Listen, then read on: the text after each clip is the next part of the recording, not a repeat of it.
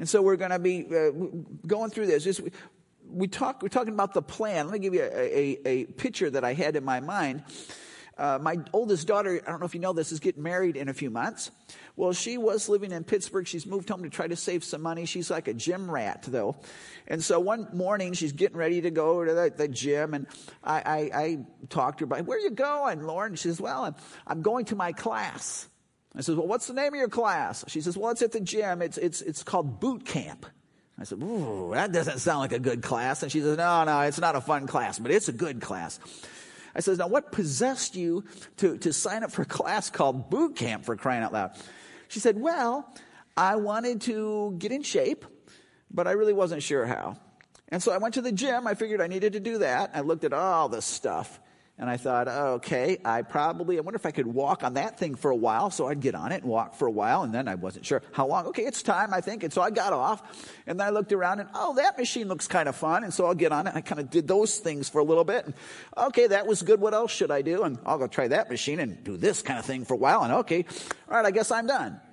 And she said, it wasn't really going very well. But what boot camp did for me, she said, is it gave me a plan so now I know exactly what I'm supposed to do. And when she went through all of her, all of her progress, and I think the Apostle Paul would agree with Lauren that if you want to move ahead, you need a plan. He tells Timothy in 1 Timothy 4 7 and 8. He says, they have nothing to do with irreverent, silly myths. Rather, train yourself for godliness. Look what he says. For while bodily training is of some value, godliness is of value in every way as it holds promise for the present life and also for the life to come. Uh, uh, I think you could in, in, inject. We see where it says, for while bodily training is of some value, I think we could put all of our plans right in that little phrase.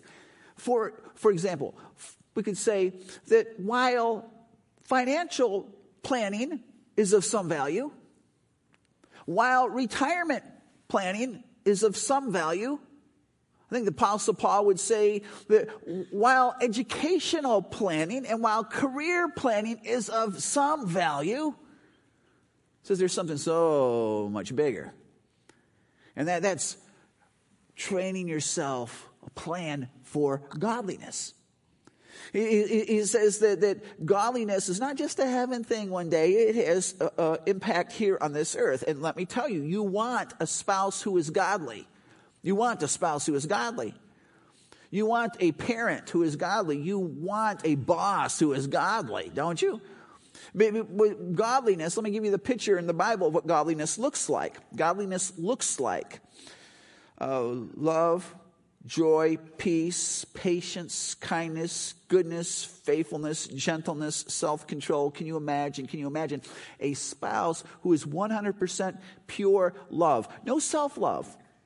Pure love. No, no dysfunctional. They are self love. They are, they are pure joy. No, no um, hyper pessimistic Eeyore always self pity stuff. None of, none of that. Pure joy. Not, not fakey joy, not denying reality joy, but pure joy. Pure peace, not freaking out over everything that they shouldn't be freaking about. Someone who is kind, not mean. Don't you want this with your boss? Don't you want this with your friends? Somebody who is gentle, somebody who is, when it says good, it's, it's, it's pure. They're, they're not putting on airs. They're not trying to manipulate their image. They're 100% authentic. They're faithful to God. They're faithful to you.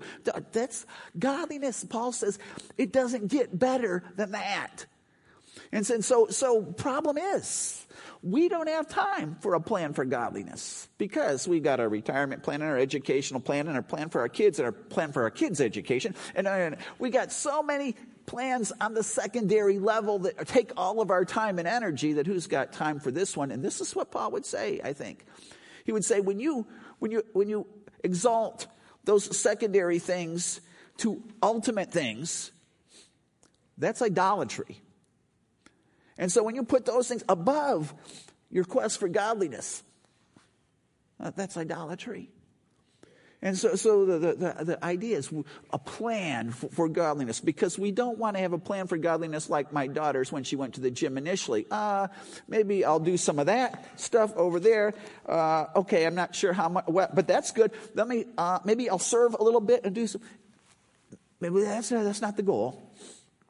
So the plan is for godliness for 2019. What will it look like? And so we mentioned that there are, are, there are three things. There are probably multiple things that you could add beyond this, but there are at least three basic things that we've been talking about. First one we said we have we have a need to weed, and that has to be part of your plan. And, and we would say with that, weeding as in weeding the garden, look deep into your soul and find those things that are toxic, those things that are, that are destroying the, the environment. The godliness, godliness cannot grow as long as that thing is there. It's got to come out. We've got things that are occupying space, that, that, that taking up resources that need to move out. And then we said that there's a need that we have to feed. And this is what I want you to picture in your mind like a, a triangle, right? And, and uh, you've got the need to weed, and you've got the need to feed. We said these two go together in this way. Weed, a biblical word for to weed is to repent. And to repent means, stay with me, I'm a little technical, but stay with me. It means to, to uh, turn around, to go once, do, do, a, do a 160. So what it is, a 180. And so what it is, is it's uh, you're going through life you're cruising through life and you are living yourself or maybe other people are living for you or through you or your life's out of control whatever. But then one day you realize there really is a god. And jesus really is his son. And he really did send his son 2000 years ago. And when jesus was really dying on the cross god the father reached into the future and grabbed my real sin and put it on jesus and then he really rose. He died for my sin that I could have a relationship with that. And it dawns on you. You maybe you've heard this a million times, maybe never before, but it dawns on you. This is real. And, and you get on your knees and you, you, you confess your sin to God and you surrender your life. That's repentance, right? But, but sometimes it's the only time a believer has repented, but that ought not to be because repentance is like a daily activity for a believer. And the bottom line is this just, let me tell you, my life and your life is kind of like a bag. And inside the bag, we've got all kinds of pieces and some of them are twisted and some of them are broken and our parents packed part of it and bad things that have happened to us that got packed in there and stupid decisions we've made that got packed in there and things we've heard from the biology teacher in eighth grade that got packed in there and just all kinds of stuff that we're just a hot mess we don't know we're blind to a lot of this stuff and we like it. It's our life and we'll fight someone if they try to point any of this stuff out. But it's kind of broken, hot mess stuff. But as we're in God's Word, what'll happen is the Holy Spirit will put his finger on something that's in my bag of stuff that's broken or twisted or missing that I was blind to. And I'll go, oh, I can't believe I've been so arrogant, or I can't believe I say those kind of things, or I can't believe I act like that, or do this, or think this. And then I've got to weed that out. And, and sometimes it's immediate, sometimes it's a process, but that's got to go. That's, I'm pulling that one out. And then as I'm in God's Word, Holy Spirit points out something else. It's like, oh, I can't believe that was part of my, I guess I always thought. And we got to weed that one out. And as we're doing that, our horizontal life is starting to look more like love, joy, peace, patience. Kind of, you know, it's starting to reflect the fruit of the Spirit. The need to weed and the need to feed go hand in hand. But there's a third need. And it's really, really, really important because this one's kind of like the foundation, and that is the need to plead. Now, some would say the need to intercede, but I'm going to say the need to plead. I like that one uh, uh, better. This and this. We'll, we'll, this is why. If you just have the need to feed, and you're going to get in God's word and you're going to change your life accordingly and you're going to really work hard to get. First of all, it's going to be very hard and it's going to be no fun in that at all, let me tell you. But you will end up being a legalist or a moralist. That's what you'll do uh, if, if you don't have that relationship a- aspect. If in fact these, these all three go together, if you've got the I'm going to feed on God's word and I'm going to pray, but I'm really not interested in changing my life, then you know what that person is? That person's a hypocrite. Okay, you don't, you don't, want, you don't want that. Or if you just got the, I'm going to try to change my life and I'm going to be in touch with my spirituality, but you're blowing off the word of God, that person is a cultist. That's a bad, that's one, probably the worst of the three. All three working together, but you can't, it, the, the plead part, the prayer part, it's not, it's not optional. It's, it's a, it is the relationship with our God. Now, it can turn into an empty religious activity, and for probably many of us, it has at one time or another. And it's, it can be complex because relationships are complex. It's our relationship with God. But, but it's, it's, it's, a, it's a bit of a challenge, prayer is. Matter, matter of fact, you know, if you're struggling trying to figure out how, how to pray, we can do what, what our people in our culture do. They can go to our, our mentor, Amazon, and ask them, Amazon, would you show me some, some, give me some guidance on how to pray? And they'll do it. Thousands of titles in, in Amazon on prayer. Let me give you just a few of them. You can, you can get the power of prayer, real power of prayer, more power in prayer, power prayers, 90 days of power prayer. You can get the necessity of prayer, the essentials of prayer, intercessory prayers, the prayers that avail much, prayers that rout demons, the answered prayer when prayers aren't answered, breakthrough prayers, life changing Bible prayers, prayer that works, desperate prayers. You can get 21 prayers of thanksgiving, 31 prayers for my future husband, 40 prayers for my husband. Isn't that interesting? We're not going to you marry the slob and then you realize you got to pray a lot more for him. 50 prayers that change the world, 60 days of prayer, 99 prayers your church needs, 211 powerful night prayers that will take your life to the next level, 220 powerful warfare and night prayers for protection, financial prosperity, and intelligence. I need that one. 365 days of angel prayers. You've got my morning prayer, the Daniel prayer, Pamela's prayer, prayers to Mary, the prayer of Jabez, confessions of a prayer slacker. You got the book of common prayer and the book of uncommon prayer. And if in fact you need to spruce up your prayer life with stuff, that's not a big deal. You got praying the rosary, the Tibetan prayer wheel, Anglican prayer beads, a book of pagan prayer, the prayer box, the prayer shawl, St. Augustine's prayer book, the Dolly Parton prayer candle, the handmade blessed Christian Orthodox Greek komboskini prayer rope. We've got it all. And if you need theology on prayer and you're not interested in reading, you just want to listen, we'll get on the radio, man. Bon Jovi or Garth Brooks or Madonna or Iron Maiden, they will let you know their understanding of prayer. You got, no wonder we're confused, right? About prayer. And I think sometimes we can look, it's just too big and be confused, therefore we're not going to do it. But I think there's another issue, an underlying issue that's primary to that. And that is our unbelief. Can I say that? Our unbelief. And when we're kids, we're little kids, we prayed, right? But then we grew up.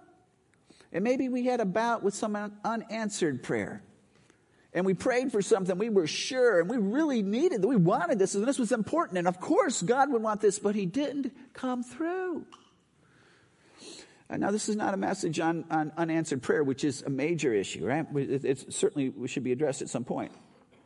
But we know in our heart it can't really work that way Otherwise, God's a genie, right? We're just going to get on our knees, and every single time we ask for something, God's going to give it to us. I mean, everybody's praying, right? Nobody's ever not praying. Paying, everyone's praying at that point because we're just using God. We know that that's not the way it can be, but but it's it's it's rocked our faith. Maybe it has taken away our confidence to pray. God's going to do what He's going to do, and you know what? Uh, whether I pray or not, I'm not so sure it makes any kind of difference whatsoever. And so I don't need to waste my time.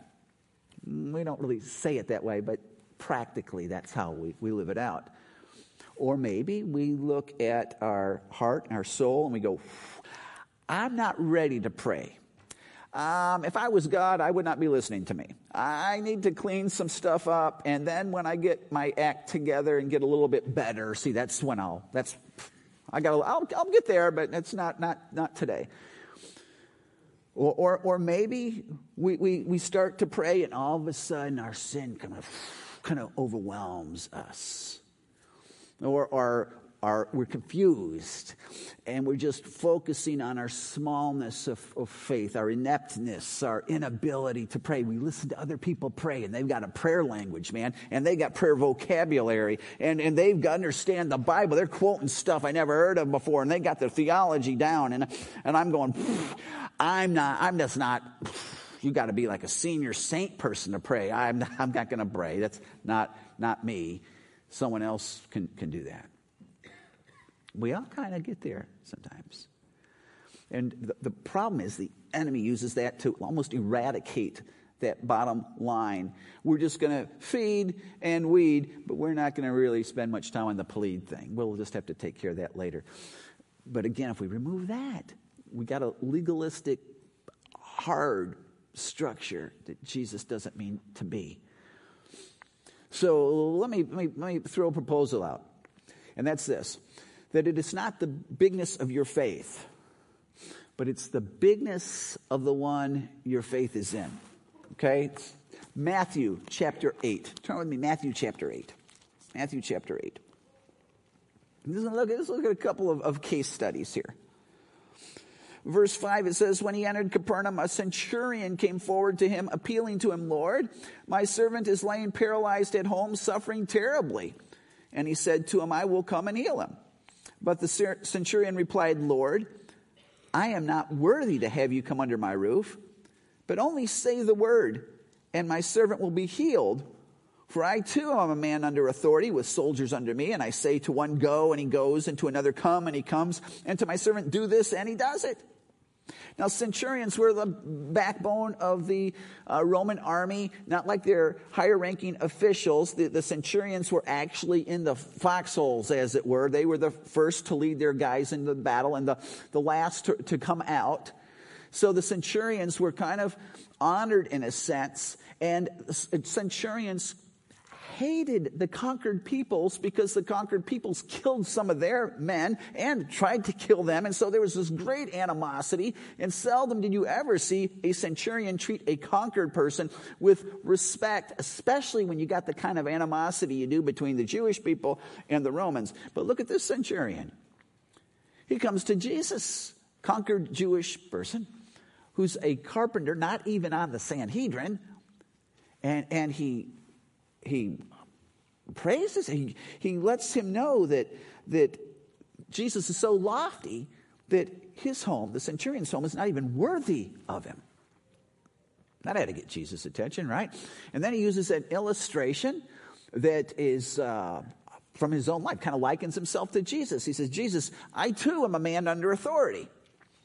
And I say to this person, go, and I say to this person, come, and I say to this servant over here, do this thing, make it happen, and it all happens. Because, he says, because, this is the deal. I realize that the bottom line just happens to be uh, Caesar.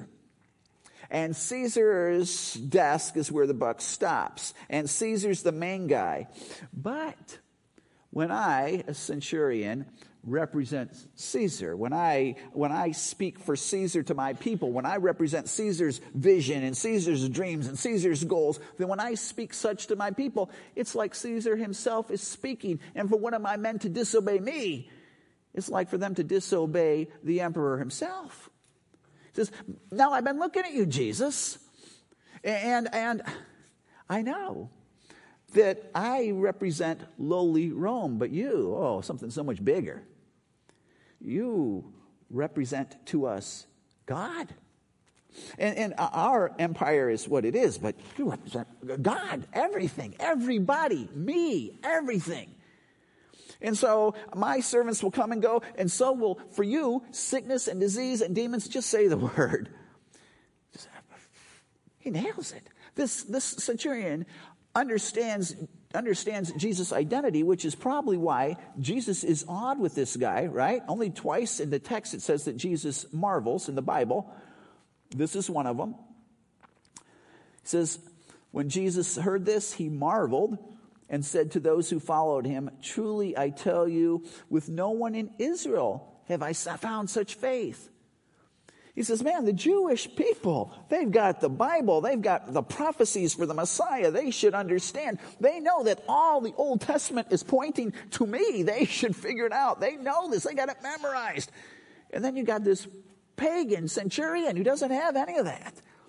And while my own people have missed me, this guy is nailing it. How did he figure this out? And, and the people were, were wondering,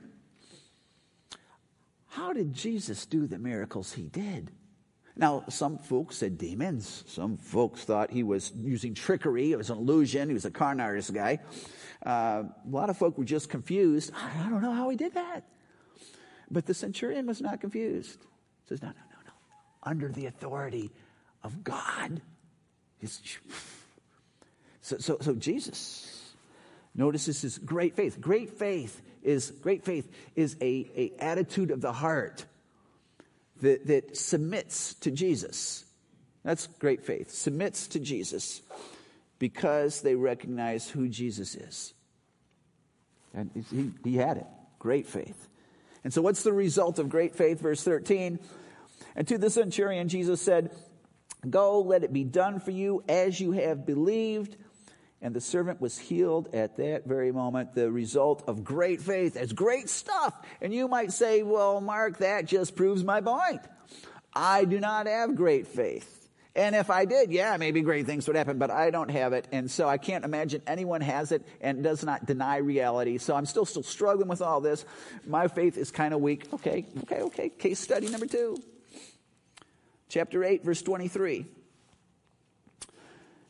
And when he got into the boat, his disciples followed him, and behold, there arose a great storm on the sea, so that the boat was being swamped by the waves, but he was asleep.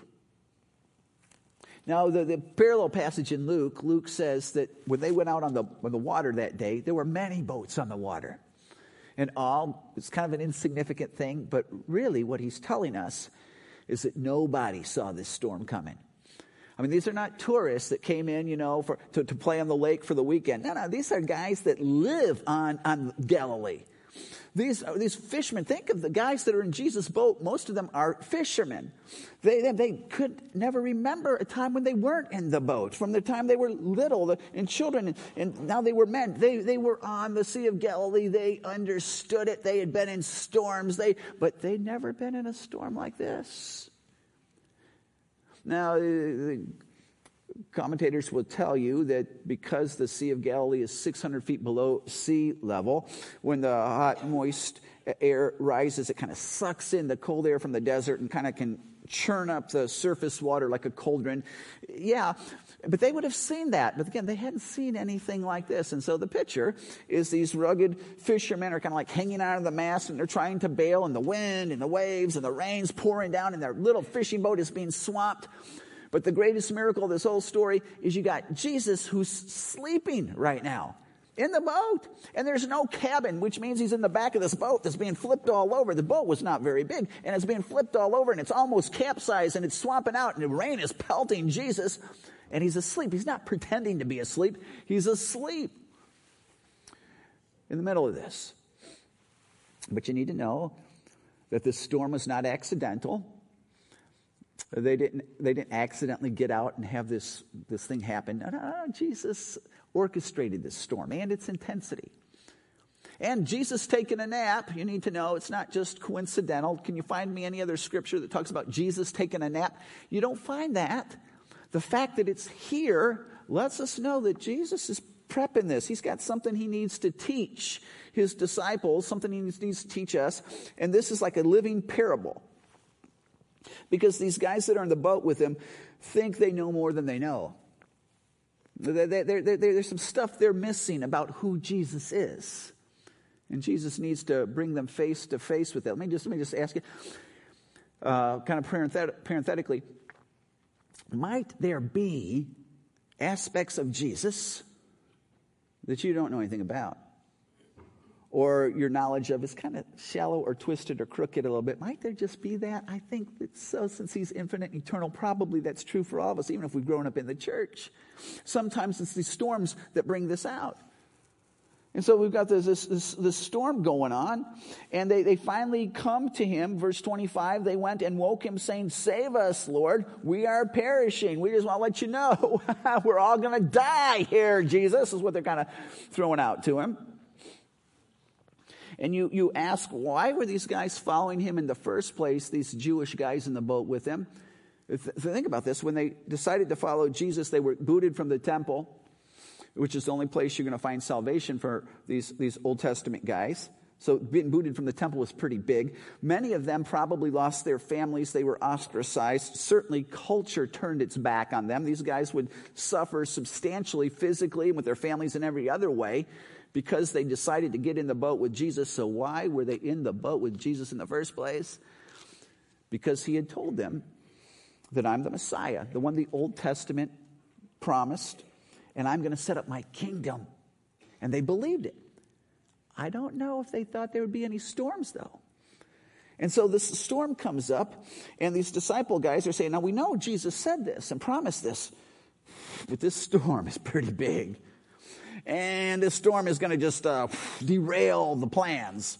And he said that he was going to build this kingdom, but I think that he's going to be killed along with us. It's just not going to happen. And so, so they're kind of struggling. It's just like us, isn't it? I mean, we, we, we can't get down on them too much because our heart is there. Something bad happens. It's a normal day. It's a good day. Things are going great for us.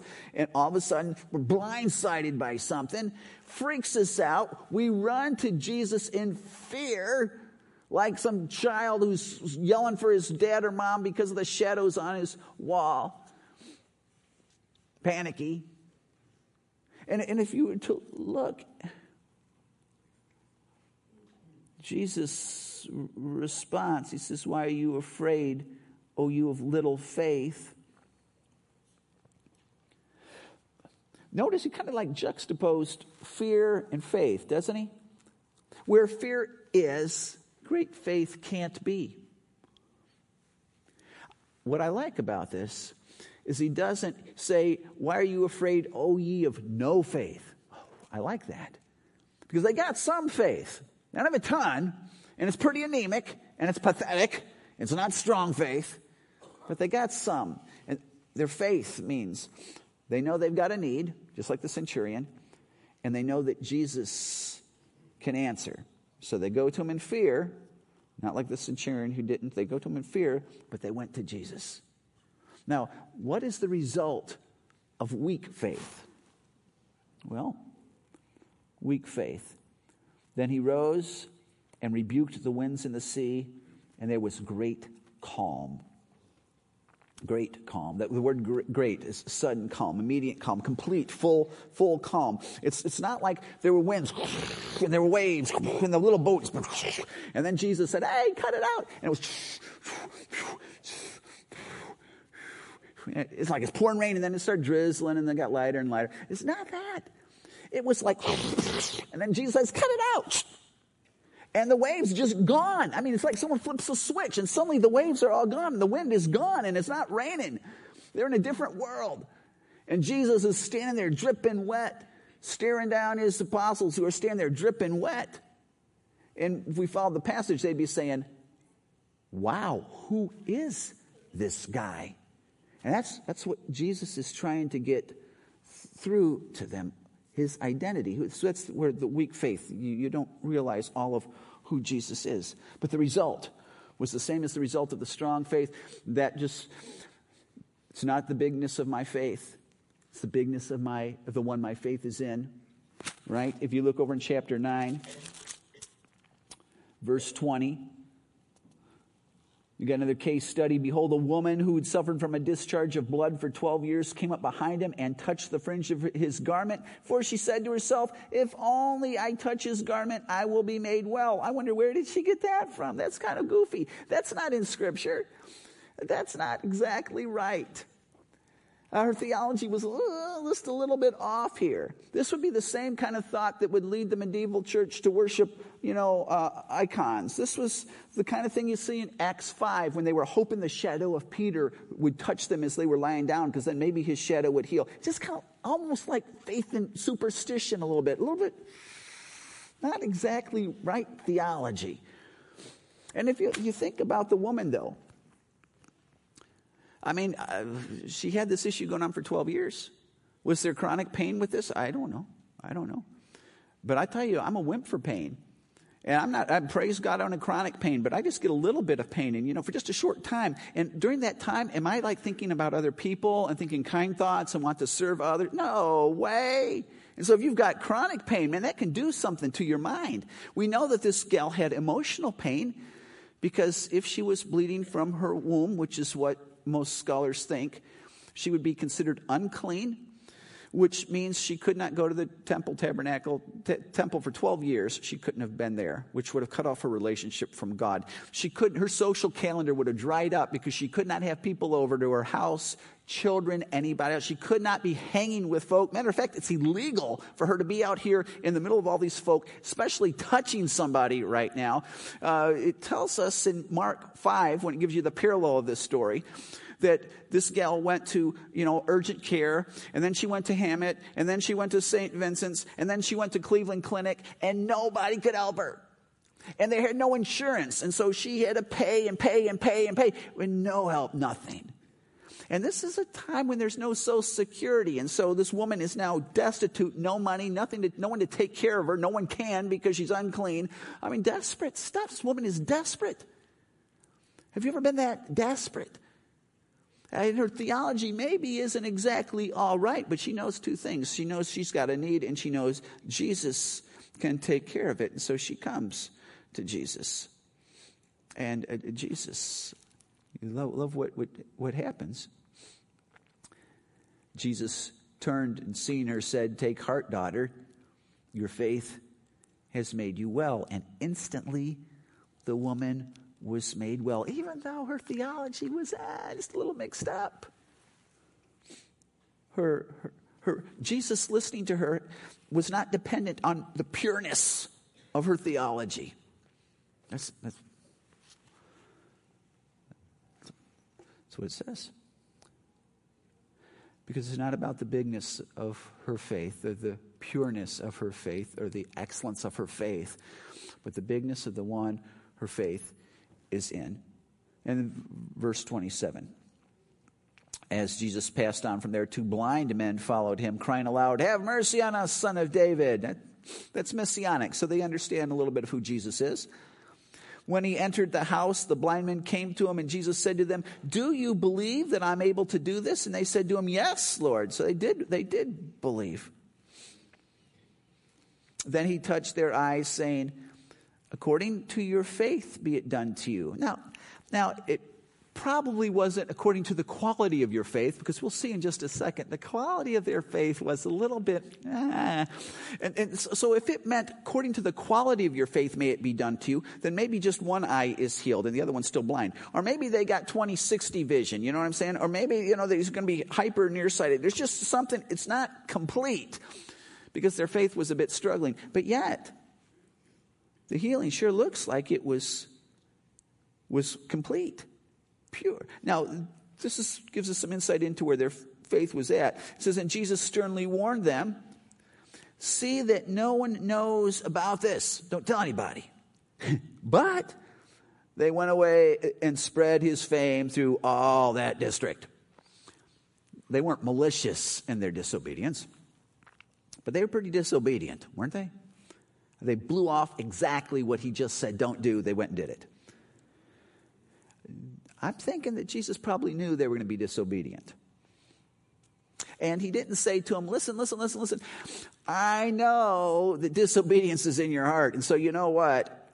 Go straighten out your life and then come back to me see and then i'll take i'll, I'll listen to you and we think this you know I'm, I'm, a big mess and when i get my life fig- figured out and straightened out a little bit then i'll come to jesus and see then maybe he'll listen to me and if he doesn't answer my prayers it's only because i'm such a you know a bad person that's that's the deal jesus knows they're going to blow it he knows they're careless with their faith and yet he gives 100% healing why do you think jesus would respond to the anemic faith, the impure faith, and the careless faith the same way he does to the great faith. Exact same, no, no less. Why? I mean, he wants us to have great faith, don't get me wrong. But why? Because it's not about the bigness of my faith, it's about the bigness of the one my faith is in. I was five years old, five years old. I get this, this picture in my mind. I'm sitting in my living room in Chicago. Uh, my dad is laying on the couch. It's a Saturday afternoon. We're watching Combat. My, this is my dad's favorite show. Combat. It's this World War II black and white thing. We're watching this. And my dad invites me up in the couch with him to cuddle with him. I think this was the only time in my life my father cuddled with me. He just, he's not what he did. But he invited me up. I thought this was a bit strange. But I was, I thought this was great. So his big arms are around me. And then he says to me, son, do you want your daddy to leave? I said, what? He said, your mommy wants me to pack up all my stuff and leave and not come back. You want your daddy to go?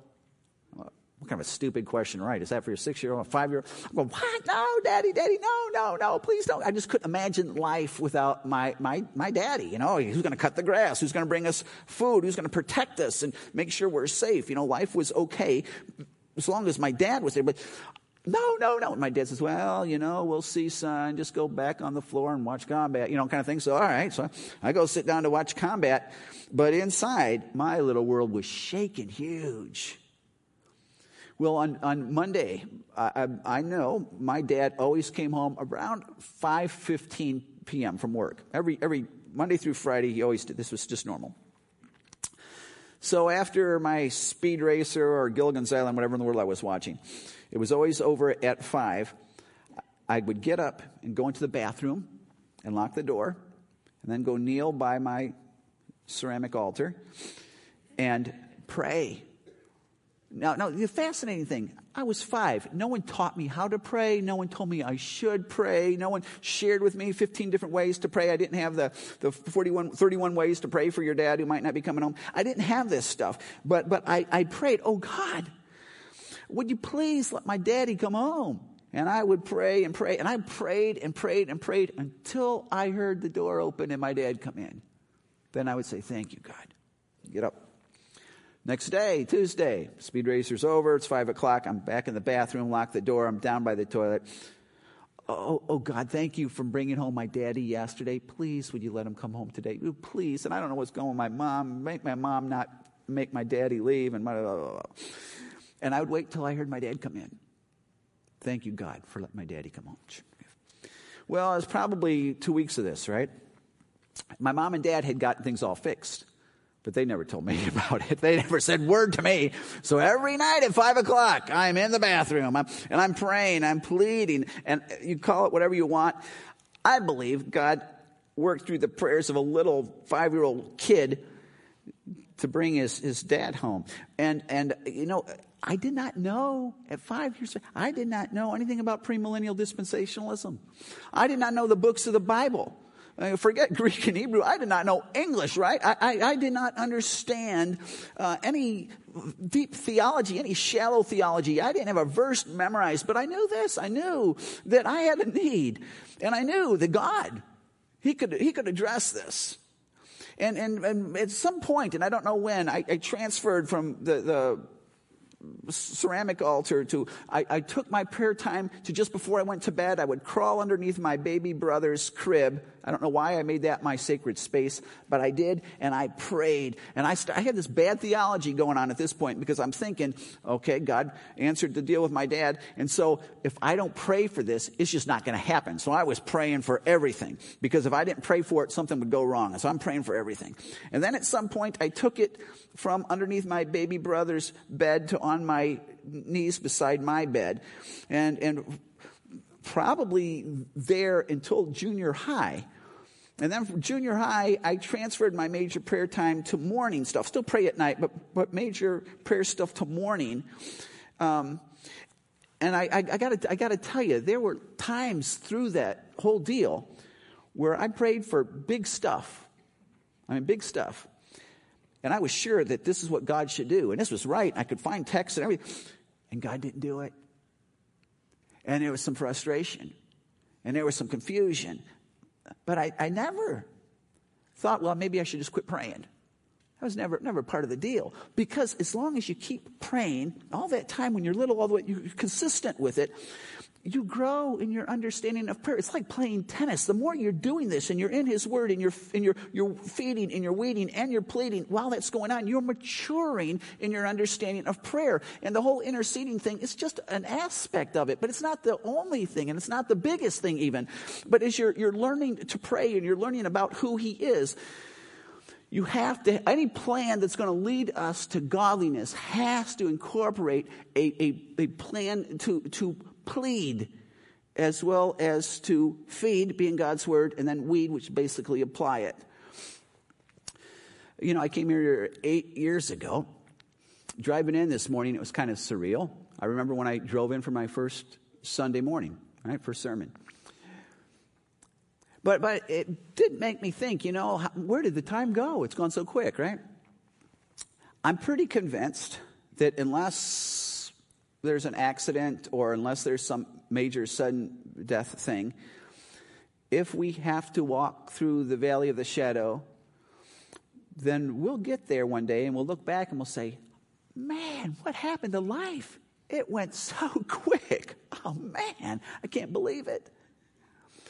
When, when, when we leave FAC, whether it's soon or when every one of us will leave at some point, right? The only thing, the only thing that's going to make a difference in, in our, our existence, the only, our effectiveness for Christ and his kingdom, the only thing that's going to make a difference there, it, it will be to the extent that we have pursued godliness.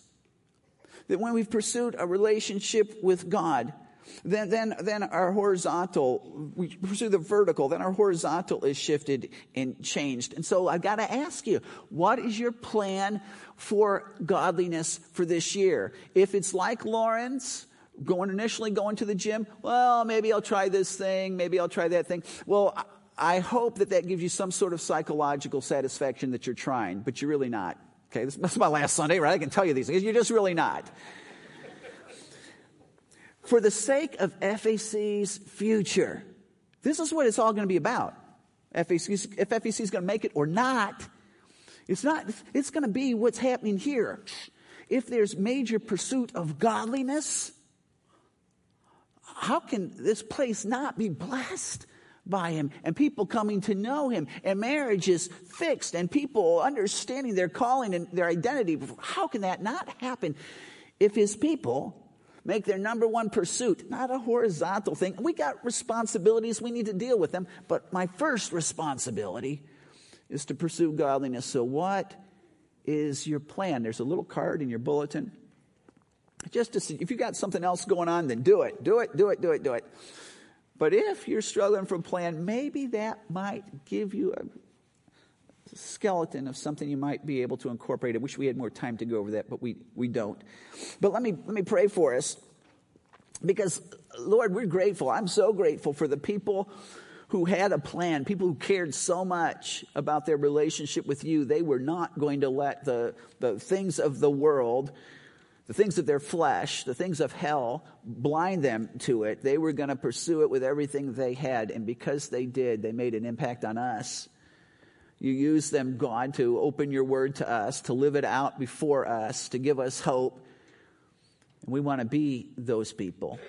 We want to be those people this year. So I pray, Lord, for myself and these guys, by the time 2019 is over, may we, God, be people who have pursued you people who have, who have sought you with our whole heart.